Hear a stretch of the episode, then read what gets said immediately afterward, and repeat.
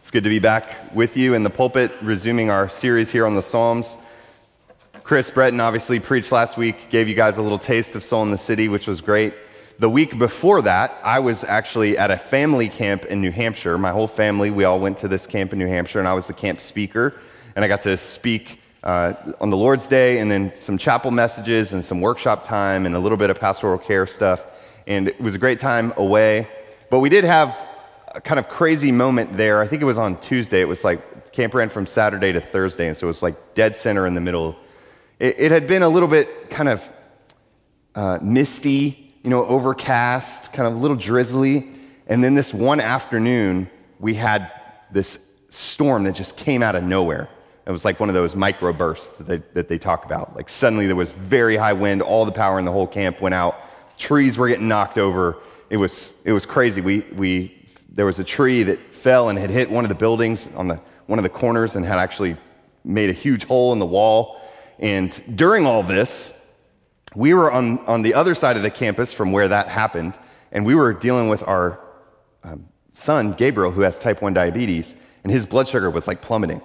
And we were giving him juice and juice and fruit snacks, and like it wasn't it wasn't coming back. And then this storm came out of nowhere, and our kids were just kind of dispersed throughout the camp, and then it came, you know how it is when, when you're not actually on ground zero, the rumors start to come out, right? And it's like, oh, there was a tree and it fell and it hit the gymnasium, and there's a bunch of kids who are, you know, have cuts and lacerations and stuff, and their ambulances are coming. And one of our kids we knew was in the gym, and so Kelly was like, all right, you're in charge of Gabriel. And she sprinted across the other, you know, across the camp to the other side of the campus to find out what was really going on, and all of a sudden we were just like, we were just having a normal, exciting, fun week at camp, and then suddenly, on two different fronts, we were seized with like deep fear and anxiety. And one of the weird things about those sorts of situations is that even after the crisis has passed, sometimes it lingers with you for a little while, right? You can just kind of feel it under the surface, that that that shakiness after the adrenaline rush comes, and you have that that trembling. You can kind of feel that under the surface for a while. And so to me, that that's like a, a perfect illustration of so, so often in life, things like that just come out of the blue, and they cause these deep fears and anxieties in us. And so what, how does Scripture, how does God want us to deal with those things? What do we do in those sorts of situations? And Psalm fifty-five, I think, is a great help to us, a great encouragement Uh, as we face this problem of anxiety and fear. And I think basically what it teaches us is this is the big idea. When fear makes you want to flee, flee to God. When fear makes you want to flee, flee to God. You can see the, the various situations of anxiety and fear in the psalmist's life, David's life. He says in the, the superscription, a maskil of David, a psalm of David.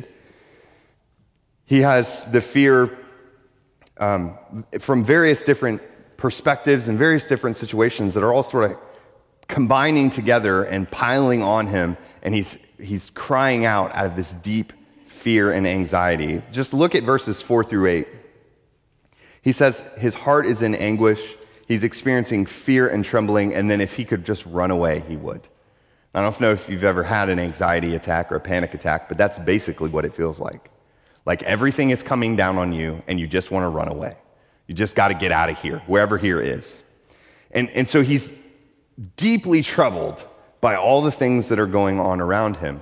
And my proposal for us this, mor- this morning is that the Bible is not esoteric or irrelevant, and even though we're not a one thousand B C king of Israel, that the Scriptures actually have a lot to teach us about how we manage and push into our anxiety to move into deeper fellowship with God, that whatever helped David might actually help us too.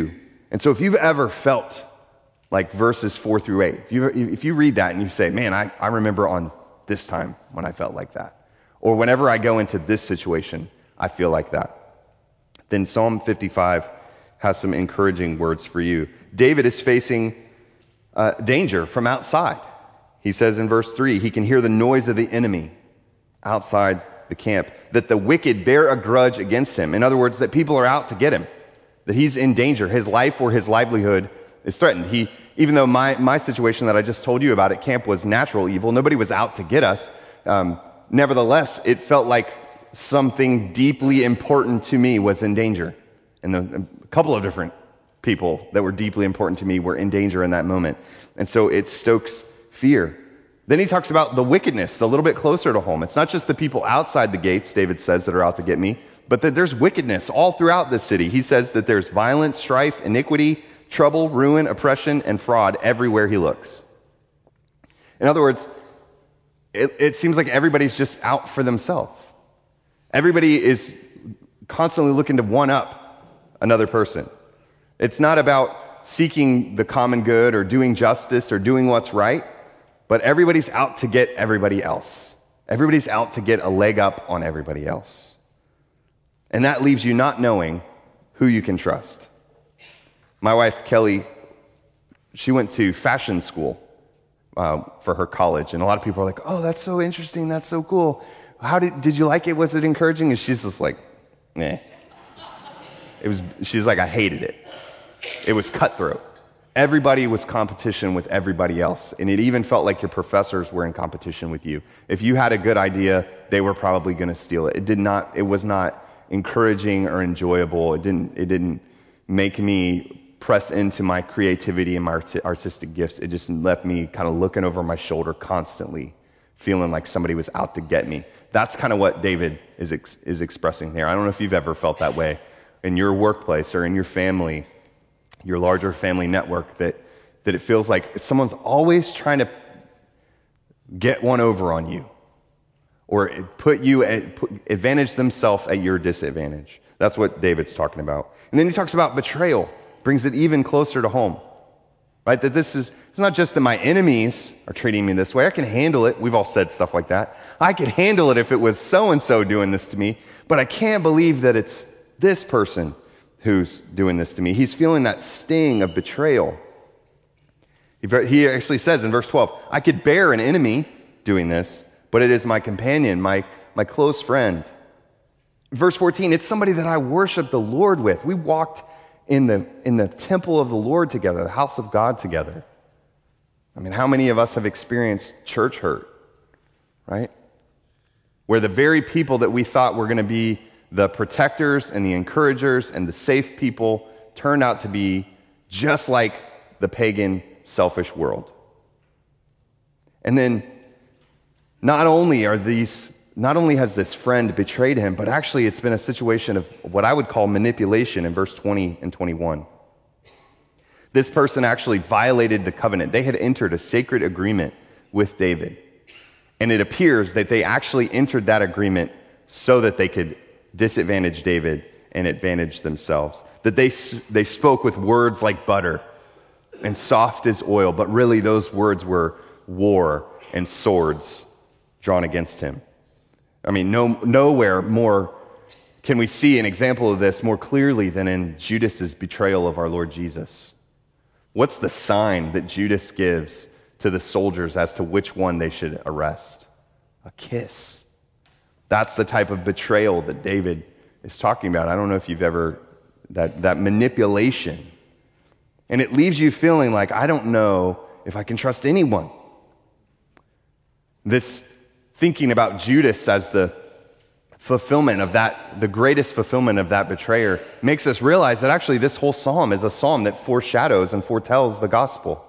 It's Jesus who had this deep anguish in his heart. You remember, he prayed in the garden, not my will, Father, but your will be done. He was, he had sweat like drops of blood coming from him at the prospect, at the uh, the prospect of the wickedness of the world and the sin of the world being laid on him.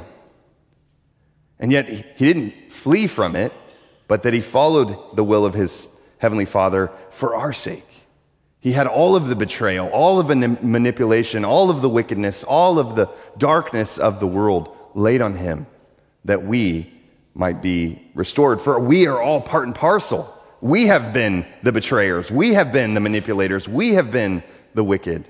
And only for Christ's sake can we be redeemed. So David tells us about all of these life situations that at first glance maybe don't apply to us, but in a lot of ways they parallel the things that we face in our time. So what does this anxiety or fear teach us about ourselves? Because remember, my goal through this sermon series has not been to just, you know, you're feeling X, here's a Bible verse, knock out how you're feeling, and now you feel better. No, I want to say what is, what's really going on when we feel that way? And how do we dig deeper into what we're feeling and discover what, the, what our heart is really looking for?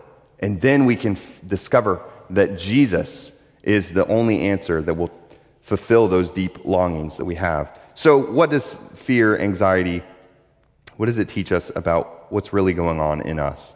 The first thing is that um, fear and anxiety are ultimately, oftentimes at least, ultimately about control.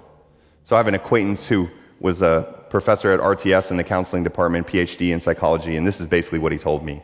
He said, anxiety is usually about control. It's about when something that you really, really need, that you really, really value, something very important, is out of your control. It makes you feel fearful, it makes you feel anxious. Or when, when you had control, or you had the opportunity to, to influence or to do the thing that needed to be done and you didn't, and now you are bearing the weight of that, you're feeling that anxiety, you're feeling that fear, you're, you're afraid of being out of control. You're afraid that you aren't able to control the things that are most important to you. And that's, I mean, that's the reality of life, right? We we go around basically thinking we're in control of our lives, but so much of our world does not depend on us. And so it, it makes us face this issue of control. The analogy that my friend uh, Jim used is it, imagine someone who's wearing a heavy uh, hiking pack. They're hiking, you know, and, and they're wearing this really heavy pack, and eventually their body starts to get sore and achy and even might even spasm, and it's saying, like, get this pack off of me, right?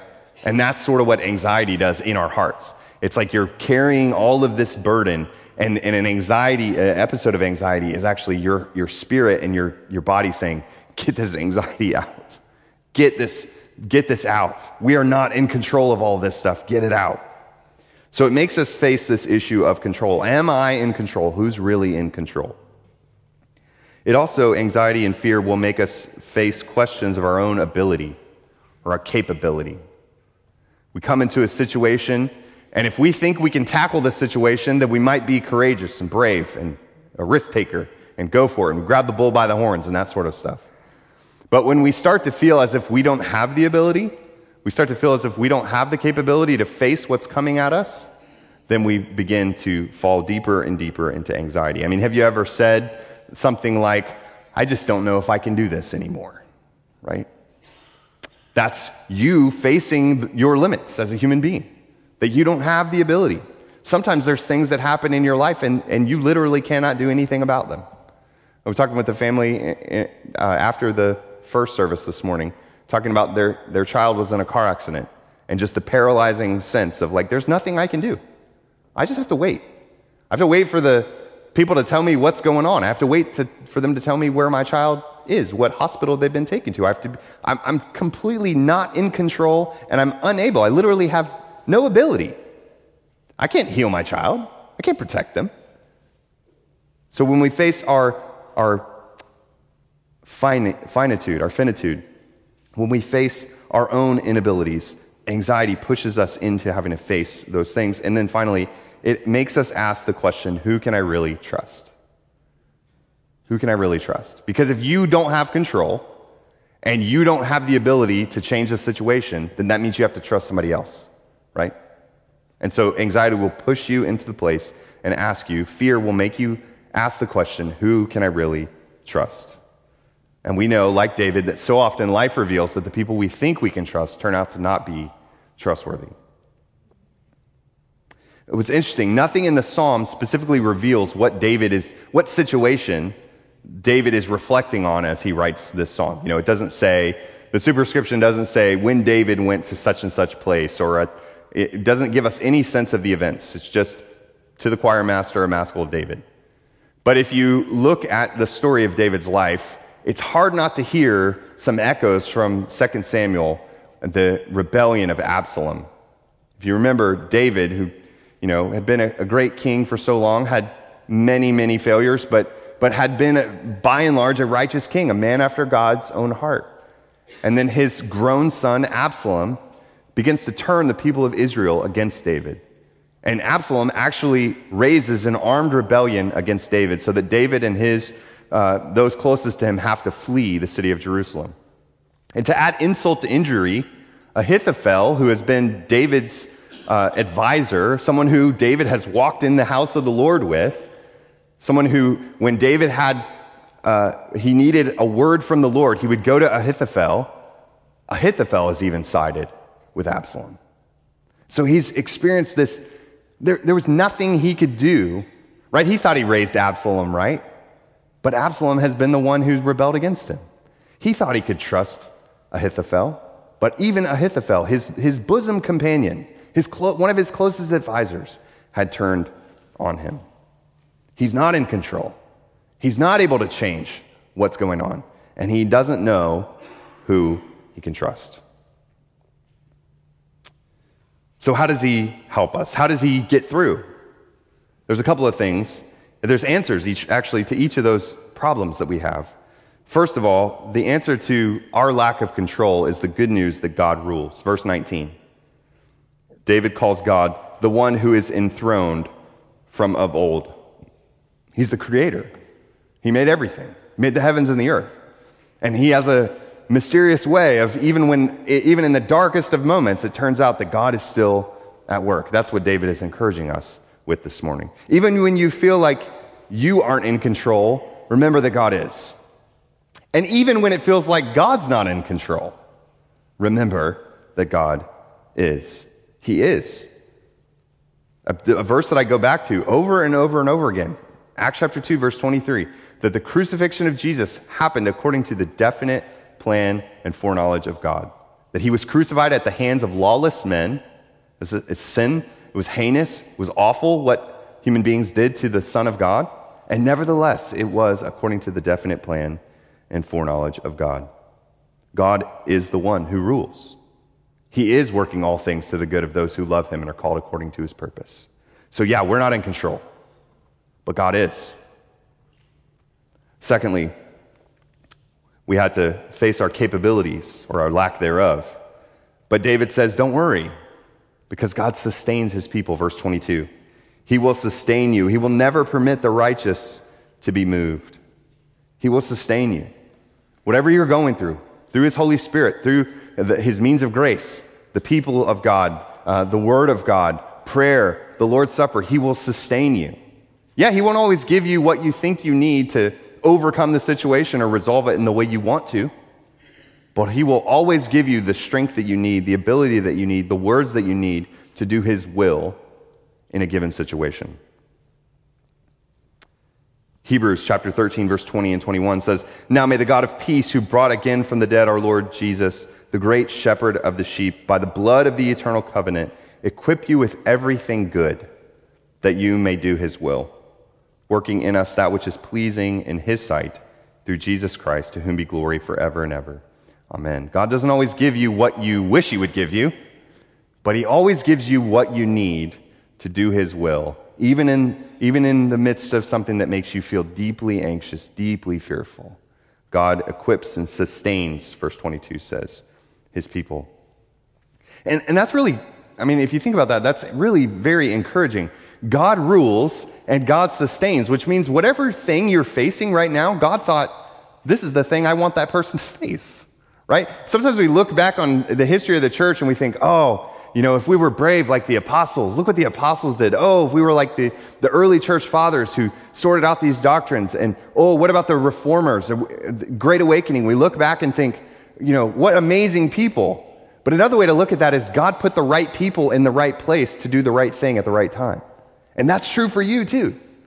And for, for me, that whatever we're facing, God thought it was ours, you know. It was our time to rely on his power and do his will in the midst of a broken and sinful world. So God rules, God sustains, and finally, God will judge the earth. David repeatedly cries out to God for justice. In verse one, he says, God, don't hide yourself from me. My enemies are coming against me. Don't hide yourself from me. In verse nine, he says, destroy, O Lord, uh, destroy these ones who are coming against me and divide their tongues, kind of echoing the Tower of Babel. You know, divide their, their language. Let them be dispersed so they can't work together to bring corruption and wickedness. Verse fifteen, to the one who's betrayed him, uh, about the one who's betrayed him, let him go down to Sheol alive. God, bring your judgment on that person. It's not, I'm not going to take judgment on, on Absalom. Actually, David is reluctant. If you remember Second Samuel fifteen and following, David is reluctant to even fight against Absalom. But God's judgment does fall on him.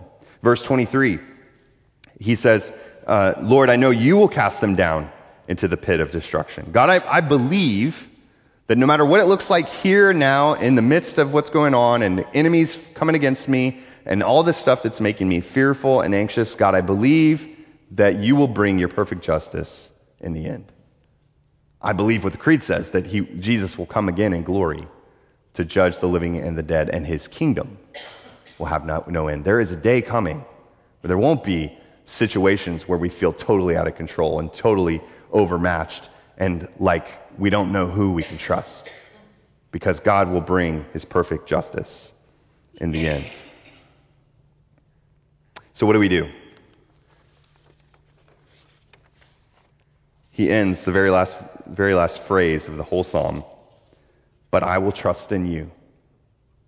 And actually in the Hebrew, the, the pronoun I is not necessary in Hebrew because the verb implies who the subject is, but he actually, but he actually says, I will trust in you. And usually that's emphatic. It's like he's saying, I, I myself, I will trust in you.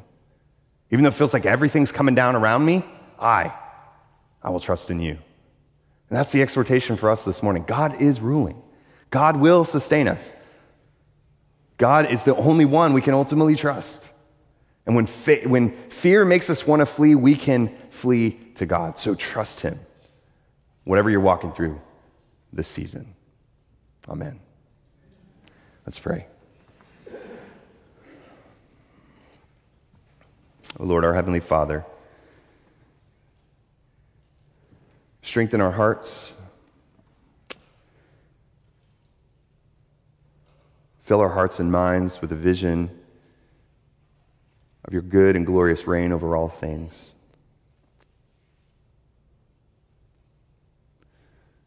With faith and trust in your faithfulness to sustain and empower us, that we might do your will in the midst of whatever we're facing.